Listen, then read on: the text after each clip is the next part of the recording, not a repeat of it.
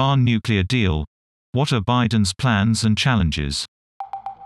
With so much hostility and mistrust between Washington and Tehran, will President Biden be able to revive the nuclear deal?